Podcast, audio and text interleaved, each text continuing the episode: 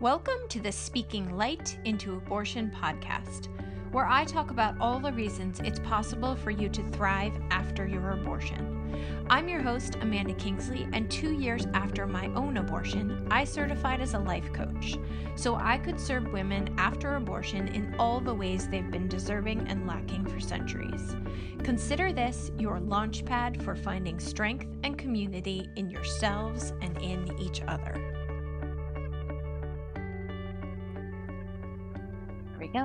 We go. All right. We are podcasting again. Another amazing person I met in Instagram.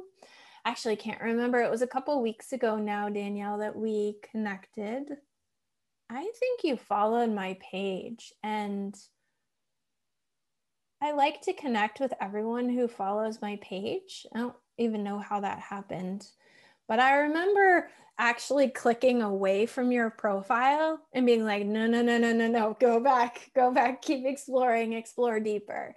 Like I always do kind of like a quick scan and like a hello and like an energetic connect, like just, hey, welcome, nice to meet you in my mind, right? In my heart.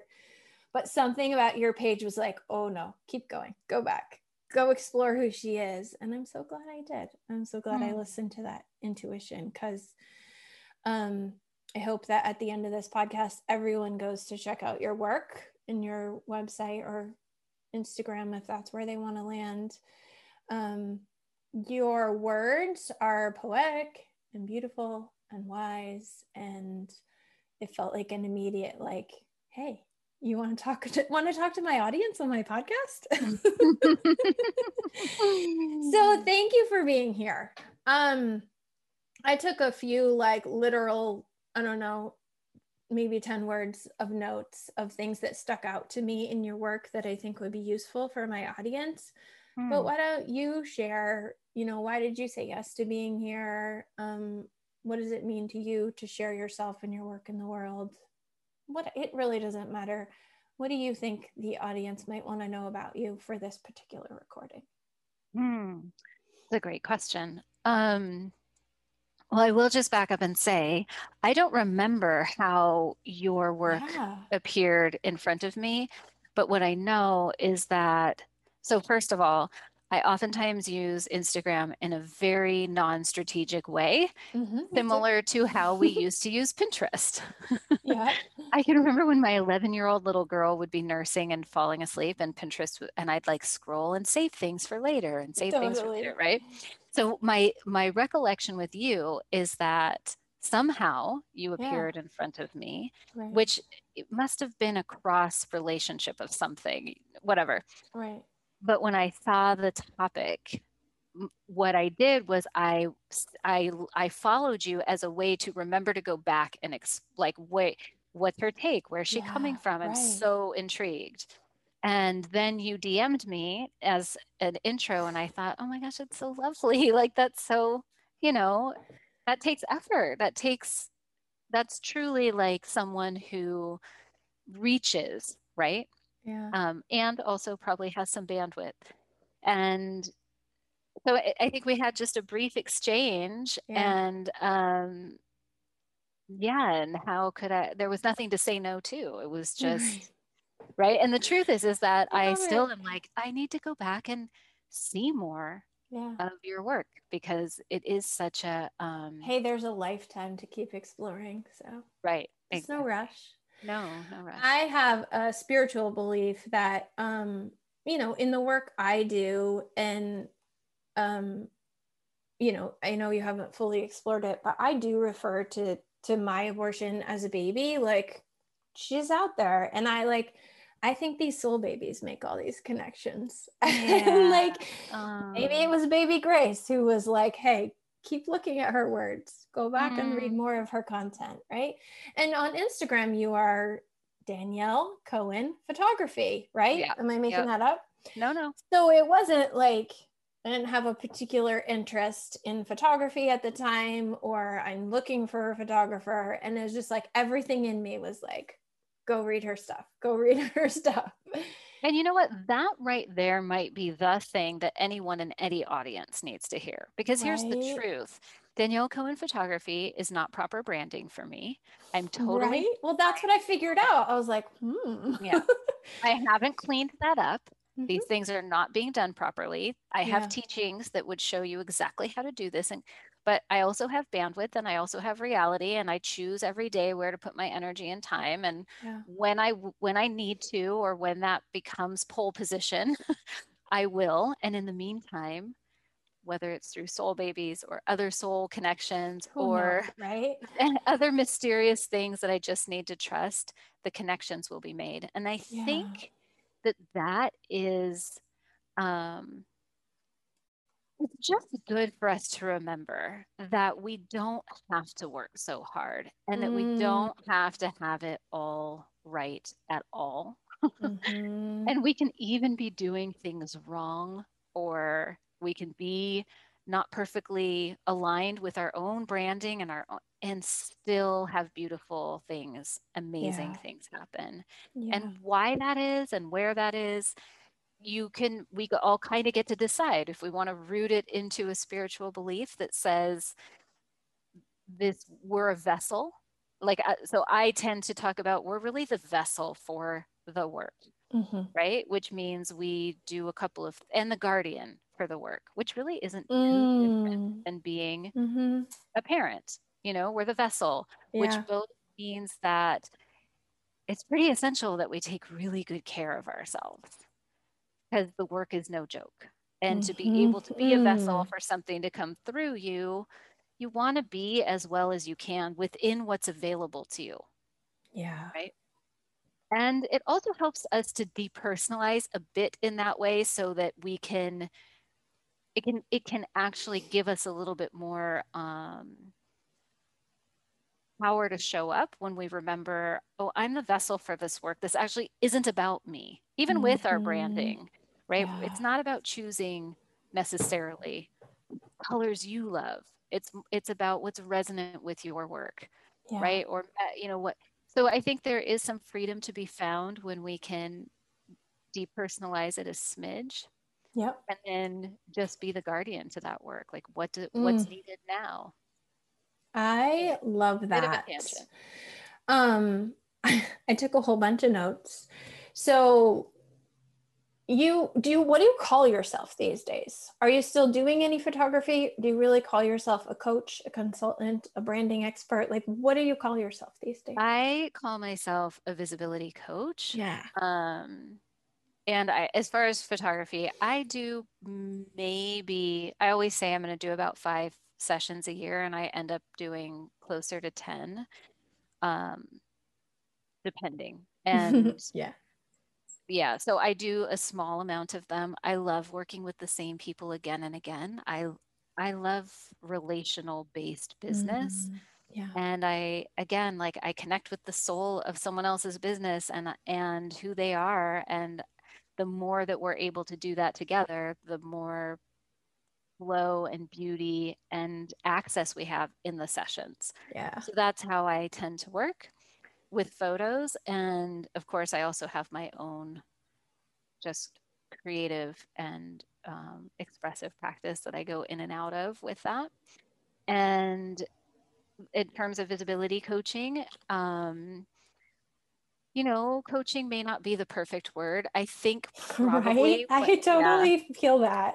I think like, most of us feel that. Right? It's like it's the best descriptor based on current world awareness, but it's not really. Yeah. I think with the language it. we have available to us and the way that we're associating um, what that means, it's an easier way for people to recognize and be able to say, okay, I have a sense of what that person does. Yeah. Yeah. And the visibility part gives you something else that might make you both a little confused and also hopefully resonant um, that then creates that differentiating, you know, refining quality to the word coach. And it's not that there's anything wrong with the word coach, but I think if I were looking at like definition, probably mentor is a better fit. Yeah. Or guide. Yeah. yeah um, totally. But the truth is, is that there's different parts that I access when I work with people. Sometimes we're doing strategy stuff. Sometimes we're working at a therapeutic level. Yes. Um, sometimes it's soul work. Yeah. So it's really, and a lot of times we're also looking at and addressing cultural injuries and issues. Yeah. Um, yeah. So coach. Beautiful. Coach is a much more simple way to communicate what I'm here to do. Yeah. I feel like my what this podcast has turned into is um it's just kind of a place to gather all different ways of healing, all different mm-hmm. ways of understanding yourself through your abortions, all different ways of finding meaning and purpose in yourself through your experience of abortion. Mm-hmm. So, the things that really stuck out to me when I found you that you existed in the world was this, these ideas of like taking up space and being visible um, mm-hmm. And wholeness. And I think after, and I don't, I never even asked you if you have a personal connection to abortion in any way. Like that's like almost irrelevant for me because I know the work that you do is so valuable for this audience because so many of us shrink after yes. our experiences. We hide. Yes. We don't, the last thing we want to do is be seen, is to yes. be visible, to own our story, to own our truth, to take up space. It's like, this is exactly what we're all doing afterwards. We don't feel whole anymore. We feel broken. And it's not, it's never about like, I take that back, the word never, but like for most of the people attracted to my work, it's it's not even about abortion and like do I regret it or do I feel guilty or like all of that stuff. It's like all of it. Like, like yeah. for me and my story, no abort no regret and all the feelings. Right? Yes. All the feelings. And so I didn't know what to do with all those feelings. So for a while it felt like, well, I should just hide and not talk about them. Yes. So that was like all that stuff for me is like, oh, she has something to offer.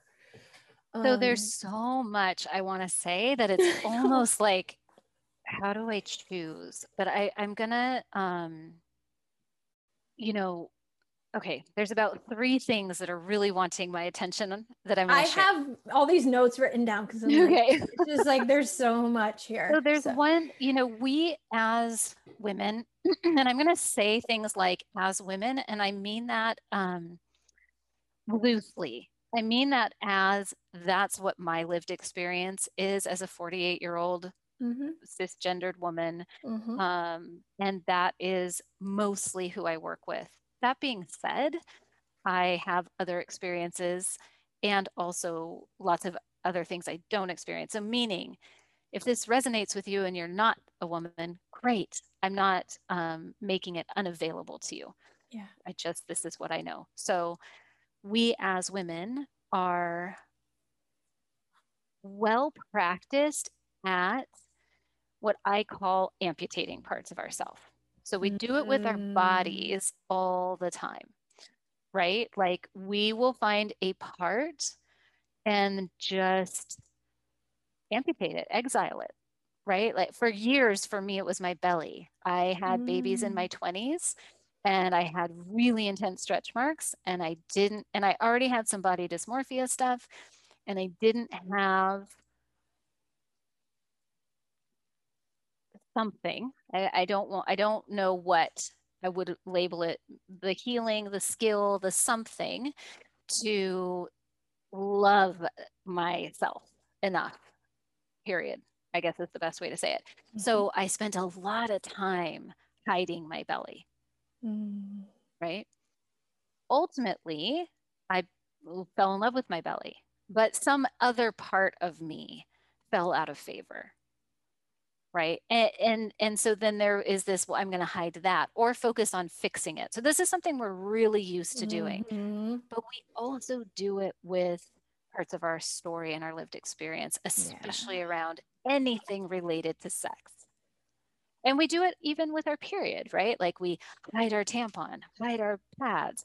There is this these these sometimes very small subversive ways that we just are very conditioned to hide things, shove them into the shadows, that sort of thing. Mm-hmm. Um, so when it comes to abortion, it's it's it was so big and significant because because it's so big and significant in the world in terms of what is attached to what so much of the world has attached to what it means about who we are and whether or not we're even safe or allowed to exist. I mean, it's really deep survival stuff, yeah. particularly yeah. when we talk about abortion. Yeah.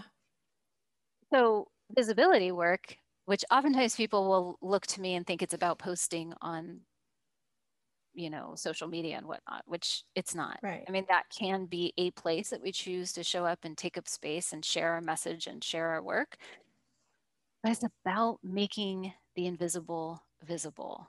It's about really embodying our the fullness of who we are and not mm-hmm. shrinking back from our own reflection from our own gaze to be able to you know see a photo of us or see ourselves in the mirror and not flinch is a big deal and that's literal and metaphorical, right? So to be able to own our whole story.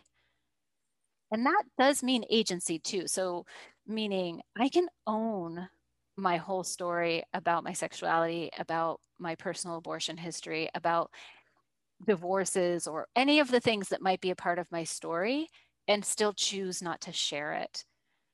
Yeah. So what I, so what I want to say there, like a distinction between owning it doesn't mean you owe it to tell. Yeah. Right? Nobody has to tell their story.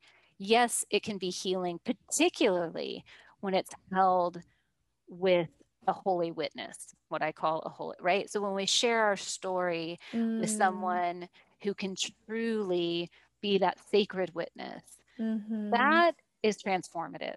Mm-hmm. Sharing it, broadcasting it, can be empowering, can be useful, can be wonderful, and it can also be another um, injury. So yeah. we have to bring in discernment. We get to decide what's really true. Yeah. And then the other thing that comes to mind is um, I had to take my little dog to the vet for surgery this morning. I was driving with my husband, and I was like, on the way back, I said, You know, I'm going to do this podcast interview today. I'd love to just listen to a little bit of her um, before I do because I hadn't really heard you, you know? Mm. And so I turned it on. I didn't give him any context. And I turned it on and I pressed pause about, I don't know, 20, 30 seconds into your intro. And I said, she just said the word abortion in like three times in about 15 seconds. What happened in your body? Mm because I said I could even feel my own self. And I'm a mm-hmm. pretty fucking out there kind of person in most ways, in most spaces. I could feel the part of myself that was like, shh, shh, shh. Are we doing this? Is, is this safe? Loud? Yeah. and and he had a similar so he he had a similar response. And yeah. I felt both my anger, not at him personally, mm-hmm. but like I hold both. I have within me the internalized cultural shame. Yes. That says, Shh, Amanda, you can get killed. Stop it. Yes. Right. And I have the part of me that's like, why the fuck are you like to my husband? Like, why are you having a reaction? What are you, what's that? Right. So like it's all there it's all there and then i have other parts of me that have luckily some less reactive thoughts around it all um, and it mostly makes me so happy and mm-hmm. i think this mm-hmm. is something that i shared in our dms which is yay that you're doing this because this this process of making these invisible stories these deep painful, shamey places or these dissonant, confused places where women yes. are having abortions, where they're yeah. not actually feeling horrible about it, but feel like they should be feeling horrible about it, which is then probably oh, that's a big one. Yep. right. Oftentimes, then makes them feel like, what kind of person if I'm not feeling totally. horrible? You know. So giving space to these conversations, mm-hmm. it's such important work. Yeah. And I think that that's the thing I find again and again, and that I love about my work, is you're all doing such important, truly culture shaping, world building things that are moving us in the direction of a safer, more well world. Yeah. a big deal. It is a big deal. And I you really t- spoke to I think a concern of a lot of people who find my work is like well, is the only way I find my own freedom to like tell my story publicly. Like do I have to be like you? if I work with you, do I have to be like you? And there's so much visible, um, and you speak to this a lot in your work, is like visibility is about like just seeing yourself. Yeah. Right. Like First that's and foremost, it. It's can like, you see you? Yeah. It's like, yeah. am I choosing to hold my story because it's intimate and and special to me and I don't want to share it?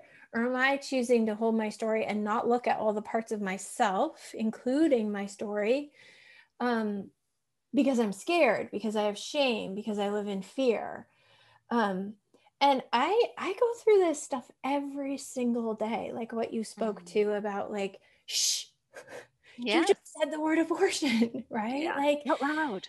I'm getting coached big time right now because I feel like I'm in the process of another expansion and I'm like, this is dangerous. This is dangerous. This You're is dangerous. Yeah.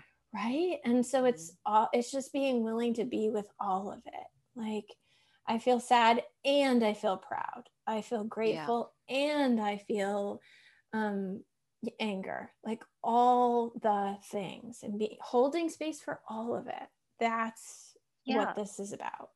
But I also think, and this is something that I focus on in my work quite a bit, is that being real about that danger. Yeah. Particularly yes. with a topic so intense, right? Yeah. And by intense, I mean in terms of how it's held in society, right? Mm-hmm. So, yes, we have to, or we have the option to do thought work and um, and all kinds of things to make sure that we stay in right relationship with why we're showing up and that we don't let the fear swallow us. I also think that it's very wise and very um, honoring and uh, what's the word I'm looking for? Real to acknowledge the danger, mm-hmm. the risk. I think that when we when we slip into or get messages that, you know, the fear is just all more things we need to work on about ourselves, that that is part of the predatorial messages yeah. and actually feeds the beast. And I yeah. think that when we can say, yes, I have internalized personal injuries. I have, you know, some some fear that I need to address and also me showing up in the world, taking up space, sharing up my stories and taking a stand for things that are values based that go against many of the dominant um, and by dominant i mean dominant i don't mean majority uh, dominant powers, I'm putting myself at risk. Mm-hmm. And I think to pretend otherwise is yeah. is not helpful. Mm-hmm. Mm-hmm. Absolutely. And that's in sharing any part of your any part of you, right? Like your abuse history, your sexuality, your yes. um you know whatever it is like it's not just abortion it's anything it's finding that balance of protecting yourself from a loving compassionate this is real place yep. honoring that that fear exists for a reason but also not letting it stop you from taking up space. Yeah, I think it's very practical too. It's mm-hmm. like doing an actual risk assessment, mm-hmm. right? So I'm going to do this thing because this work is important to me. These are the foreseeable risks, and these are the things I'm going to put in place to do my best to handle them. Mm-hmm. Right? It's like that. And, and that's yeah. not a one time set it and forget it thing. Like you are on a growth edge. Okay, so what are the potential risks there? Are you up for them to the best of what you know? What do you need in place in order to support you and fortify you? Mm-hmm. Who are mm-hmm. your people? What's your ecosystem? All of those, what do you have? What, how much safety and security have you landed in your body mm-hmm. so that you mm-hmm. have that to fall back into? Right? Yeah. All there's so many inner and outer things that we can do. Yeah. The answer isn't to hide. Right. Right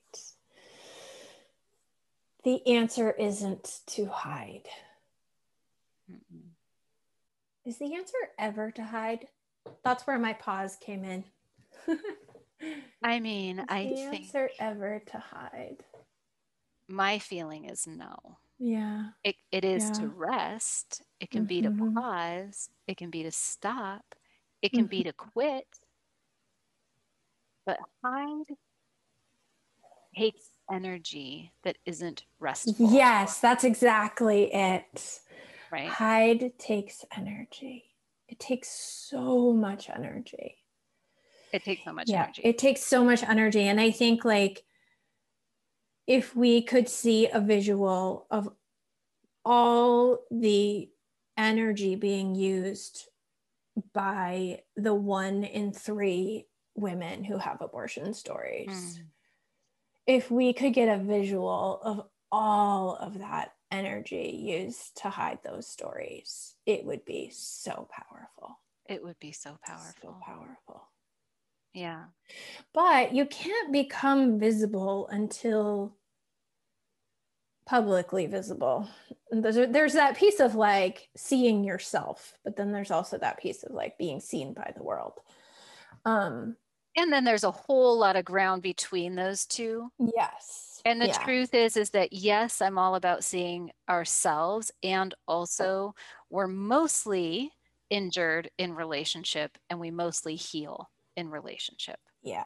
right? Yeah. we're we're not meant to be islands. We can't we actually physically can't see ourselves Yes. My eyes will never see my own face or body. I can look down maybe, but I will never actually be able to look at me the way I can look at you. Yeah. And that part of our biology, I think, is deeply poetically mm. profound. Mm. Right? I can see myself in a mirror, in a reflection. I can see myself in how you see me. And that's one of the most healing experiences. So if we can share our story, like I said, with a trusted yes. person, and we get to feel how they see us back in that story, yeah. that is moving mm. towards healthy visibility, especially when there's a topic that's so tender. Feel how they see us back. Mm. Yeah. That's so true. That's so good. Um yeah, so there's this so there's something you said earlier that I just have to go back to. Um, you talked about being a vessel and a guardian. And I want to talk more about that because, um, and taking care of yourself so that you can be those things, do, yeah. you know, be in the world. And I think I'm still exploring all of this, but I feel like um, as a mother, so I had three kids mm-hmm. before I had my abortion, right? Like, I'm so much the vessel and the guardian. But I feel that very same thing about my abortion, right? Like I was the vessel for something to be created. Yeah. For me, it happened to be speaking out and to and into and around and shining light on, abor- on abortion as a subject. Um, but I think that anytime there's activity in our wombs. mm-hmm. It's the vessel to something. Sure. Any kind of um, miscarriage, loss, or birth of a child, or an abortion. And I think that um, my abortion is is an example of how we can let our stories still be the vessel for something even though it wasn't a child we chose to bring into the world and i i always talk about like birthing a new you after mm-hmm. abortion right like mm-hmm. birthing the next version of you and i think there's this like always recognizing and respecting that space we carry in our wombs for creation. Like something wants to be created from your abortion story. It, it might just be a wholer version of you. Mm-hmm. That that may be what wants to be created. But like having that um, relationship with your abortion experience and that it it just because it didn't yield a child a human being a full pregnancy and birth doesn't mean it wasn't part of the creation of something mm-hmm. i would offer that actually motherhood isn't that different from that either yeah yes with motherhood we birth a child but we also die who we were, like who we were no longer yes, is, so much and loss. something else is born yes. in us. And I think it happens again and again, but there is something very much about, um, yeah, in the in a similar way, what you're what I'm hearing you say, uh, as far as um, even if the, a pregnancy ends in abortion or miscarriage, there is something being born yeah. And I think that with motherhood, even though there's a child being born, there is something else being born, and that is this this other part of who you are. Yeah, for sure. Or version or iteration.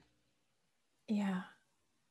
Yeah. And so it's when you can have that tenderness and respect and care for your experience and be right. in relationship with your experience yeah then you let that thing whatever it is be born in the world like you let that you are the vessel for that that to be born that to yeah.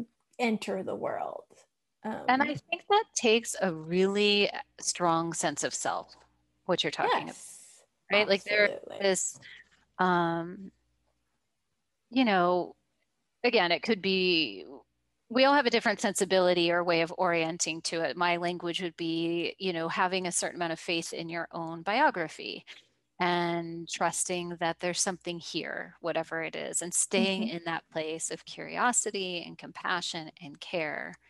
And I think that's important because, you know, I remember a few years ago, you probably have the actual data on this, but I just remember people started talking about the abortion stories and there was a hashtag or something mm-hmm. and there was this like celebratory piece to it that i found myself feeling like oh, i wish that the celebration was about the telling of the stories more than about what the story itself was in other words i was seeing story after story that was celebrating the person's abortion rather than celebrating that we were telling abortion stories and no longer hiding. And that felt meaningful to me because I was thinking of all of us people, different people who have had traumatic abortion experiences or non consensual abortion experiences or just deeply painful abortion yeah. experiences. And I thought, where is there yes yes yes for them in this as well like that's great if abortion you know if if we've had an abortion that was an empowering experience or even totally. just like this was the right thing for me. I knew what i needed to do. I had no regret. This you know was actually really life affirming for yes. me to do. Beautiful. Yep. and the person who is still tormented or struggling or deeply grieving the trauma of it not being what they wanted or them not having full agency or whatever the scenario is, that story is as important and so that was a that was something that i remember mm. feeling like mm. oh this feels a little bit it, like a miss i think um maybe what you're referencing is like the you know me hashtag which is like you know me i've had one too right um so what i heard what i wrote down as you were talking was and this has always been my conversation around pro life versus pro choice. It's like mm. abortion is healthcare versus abortion is murder. It's like it's mm. so much bigger than all of that. So, what I wrote down when you were talking is like sometimes those pushes, those campaigns, those like die hard uh, abortion storytelling. Mm-hmm. It's like abortion is amazing. Versus mm-hmm. I am yes. amazing. Yeah. And I had an abortion. That's it. That's exactly it. And and so the thing that I saw in that and see in that is it becomes almost like a club. Yeah. Right. And so then if you didn't if your abortion wasn't amazing, do you belong in the club? Exactly. And it creates more of that exile and more of that propensity to hiding. Yes. So I love the message being exactly what you just said, which is I am amazing. Yes. And I had an abortion or 12. And yes. maybe they have a range of experiences. And maybe I'm going to share about it with you. And maybe I'm not. Yes. Right. And I am amazing. Yes. I love that. It's really that that just sums it up. It's like abortion is amazing. Yeah, it's powerful but it's missing the mark so hard versus yeah. I am amazing and I had an abortion or many. Yeah. yeah. And the truth of the matter is is that you can think abortion is a horrendous, you know, the hardest choice that you've ever had to make and still vehemently stand for it being a legal option. Yeah. Well, I mean, I and an accessible I, it was definitely the hardest choice i've ever made. It's the most sadness i've ever felt. It was the most difficult thing i've ever done. And it's the most amazing thing i've ever been through. It's the most amazing growth opportunity. Um i think everyone should have access. I think right? Like i'm 100% pro abortion and let's talk about all of it. Let's talk about the anger and the sadness and the resentment and the shame and the guilt and the all of it. All of it. We can't just Yeah, let's make room for all of the humans. Yeah. Yeah, and make room for humanity, humans. right? Like if I picture us sitting in a women's circle, and this is like the abortion story women's circle, I want it to feel genuinely inclusive it isn't just come and tell your story if it empowered you. It isn't just yes. come and tell your story if you think abortion is amazing. Just come and tell your story and know that you'll be seen and loved and held. Yes. And celebrated for who you are. Yes. Yeah. And protected and advocated for, like, and just served, right? Mm-hmm. All of that. Yeah. So when you say that it's the most um, important thing you've ever been through, is that because of something it showed you about you? Is that because the work that's been born from it? What makes it the most important thing you've ever been through? It was the, um, I had to follow my truth in a way I've never had to follow mm. my truth before. All of me knew that it was the best choice for me to make based on what I wanted my life to look like, based on what my family looked like, all of it. Like I knew. Um, but it w- I, I said so many times it would have been easier to have the baby, right? If I'd had the baby and everyone was like, oh, I can't believe your IUD fell out. That's so terrible. We love you and your baby, right? Like that would have been the easier choice because the world would have accepted it. But I had to stand up for my truth and what I knew was right for me and my family um, in a way that I didn't know how the world would respond to. Mm. So to have to do something that you know is so right and so hard at the same time that's what made it the most difficult and the most powerful it's like and you did it. I had to own me.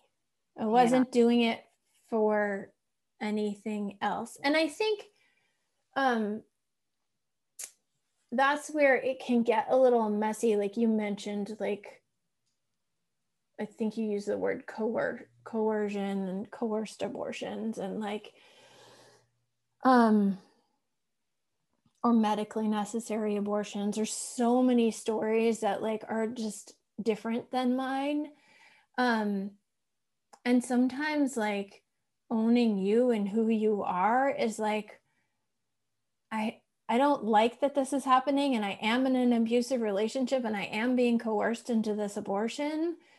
And even though I it all not lining up the way I wanted it to, like I'm still going to make this choice and own this choice because that's where I was at the time in my life. Yeah. Like, right. right? Like that's right. where I was. Does it suck? Yeah. It sucks. yeah. But like that's what my story looked like at that time. Yeah.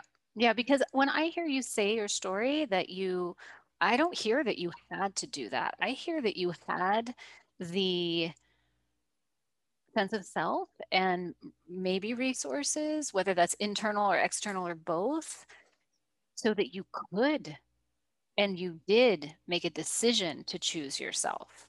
Like I don't get that it was it wasn't necessarily baked in, right? You you could have chosen to keep the baby. Mm-hmm. And lots and lots of people do. And I am sure that someone hearing that story that's had an abortion could hear it and say, and that's my pain is that I knew getting an abortion wasn't right for me. And yet I was, pre- I, I chose to not stand for me. And how do I get myself back from that? And those are the things that I would say that's where we have to call ourselves back from exile. Yeah. We did what we did mm-hmm. as best mm-hmm. as we could at that time. I love you anyway. Yeah. I love it, you know, I love me because I am me. And it's not to let us off the hook or bypass how we move through the world. It's to create more wholeness so we can be more whole, right? So we can call in all of ourself mm-hmm. and bring that to whatever we do next. Yeah. And that often is a grief practice. Mm-hmm. I think one of the one of the more powerful shifts I've had in with with some clients is like letting them keep the regret. I don't regret my abortion, mm-hmm, mm-hmm. but I think it's okay to regret your abortion. You don't you don't have it doesn't have to be your empowering choice, right? Like you can keep that and that can be a part of your strength. I have this regret and now and I love myself anyway. Yes. Mm-hmm. And that is how I find my power moving forward in the world. Yeah. I don't have to believe that I made the best choice or the right choice or the most empowering choice or you know, I can regret my decision and still find my power. And still, yeah, and still give myself permission to the fullness of my life, to have the fullness of my life. Mm-hmm. Yeah, I wrote something about wholeness, including the broken bits. Was mm. that recently somewhere? I don't know where I saw that. Probably. Yeah. Yeah, I just yeah. have always found it kind of ironic that we'll so often talk about wholeness and then we talk about light and light and light. Okay, but that's only one side of things. Mm-hmm. If we talk about wholeness, that we're not talking about light. We're talking about light and shadow. We're talking yeah. about, yeah. you know, it's it's it's very literal right? Wholeness means all of it. Yeah yeah yep. All of it. Um okay we've been talking for a while so i'm i'm looking at my notes here from things that you've said that stuck out to me but i might just let them sit. Is there anything else you feel like needs to be said or shared as we close this chapter Mm, I don't think so. I mean, it's rich, it's rich conversation. It's important conversation. And yeah, I just love, I, I want everyone to continue to sort of lean into this idea that there is room for your story regardless. It's not about the content of your story, it's about who you are. Mm-hmm. And this is something that I wrote about recently as well, briefly, and I think about a lot, and that is, is that so often when we're in deep pain or struggle, we're not tapping into the larger narrative. There is a larger narrative of our life that is much bigger than any one decision. And and that's true whether you're trying to make a business mm. decision mm-hmm or a decision about your positioning in the world, or if you're thinking about your abortion yeah. or abortions or your motherhood or what or your relationship. There is yeah. a larger narrative, a larger arc. So when it feels really sticky and hard, mm-hmm. be that eagle and pull back and up and ask to be shown what's the larger narrative? Yeah. What else is available to me here? Mm. Yeah my brain's doing another one of this versus that, which is like, how does my abor- abortion define me versus how does my abortion, and always, you know, abortion or abortions, but right, like, mm-hmm. how does abortion define me, or how does abortion fit into this, into my larger narrative, the larger narrative? Yeah. What if it's just picture. a brush stroke in the yeah. painting? Yes. Right. Yeah. It's the same when we get all twisted about a photo session or a po I mean, I can't believe I'm saying it's the same, but to some degree, if we hold this with some lightness, it's the same, right? Yeah. No one post, no one photo is ever going to be able to tell the story of your vastness. Yeah. Do it anyway. And mm-hmm. eventually there's a big enough body of work that hopefully people get a sense and you get it, the experience of your bigger presence, your bigger narrative, right? So the answer isn't to not tell those stories, but just don't make any one try to be it all. You're too big. You're too, we're, we're much bigger mm, than that. Mm, you're so much bigger than your abortion story. Yeah. Yeah. Hmm. Beautiful. Okay. Thank you. You're welcome. Thank you. Do you have any other questions for me? I don't. I mean, the, the quote that I wrote down when we started or before we started that just like screams at me in the most delicious way was when we take up space, we starve out the predator. Yes. And that felt so important to me in this conversation. Um, and I wasn't going to bring it up because it feels so it feels like a whole nother conversation. it does, but I will leave I will leave so good. It's yeah. so good. so this is the thing I want to say to everyone including myself, all of us all the time. Anytime you feel like you are you shouldn't put your photos out there for example or your offers out there or your work out there and I know that that's not what in whatever way that looks like just remember that if you don't they are. Those predatory forces mm-hmm. capitalism racism they are not slowing down.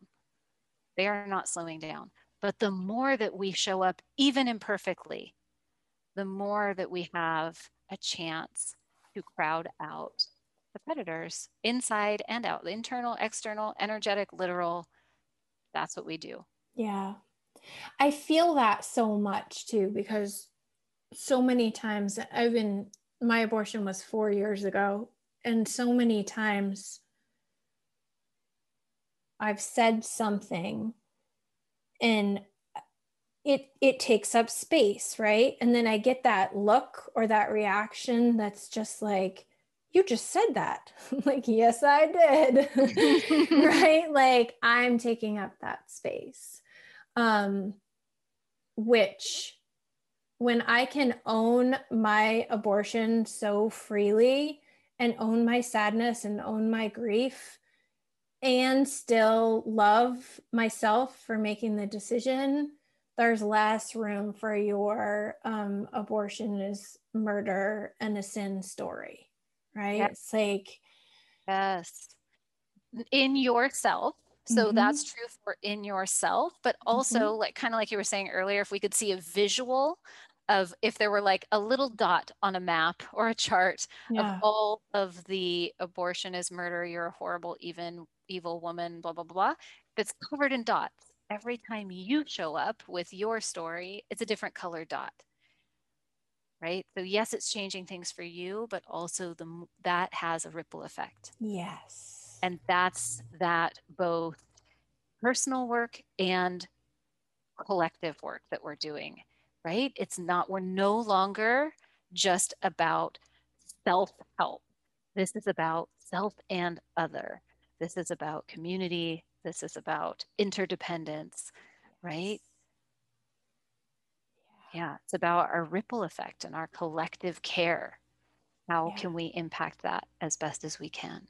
Yeah. Mm, so juicy. So fun. Thank you. Thank you. Um, if people want to find you quickly, where can they do that? On Instagram at Danielle Cohen Photography or my website, which is Danielle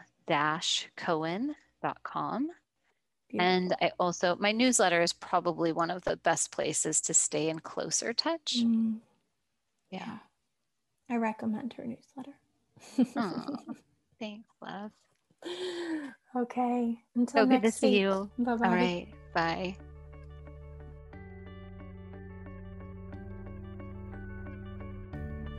Thanks for listening, and as always, please consider sharing, rating, and reviewing this podcast.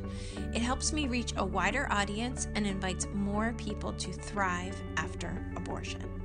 If you're someone who chose abortion and find yourself struggling, hiding, or wishing you could move beyond your experience, head over to my website and book a free call. We'll talk about how you can start living the life you made your choice.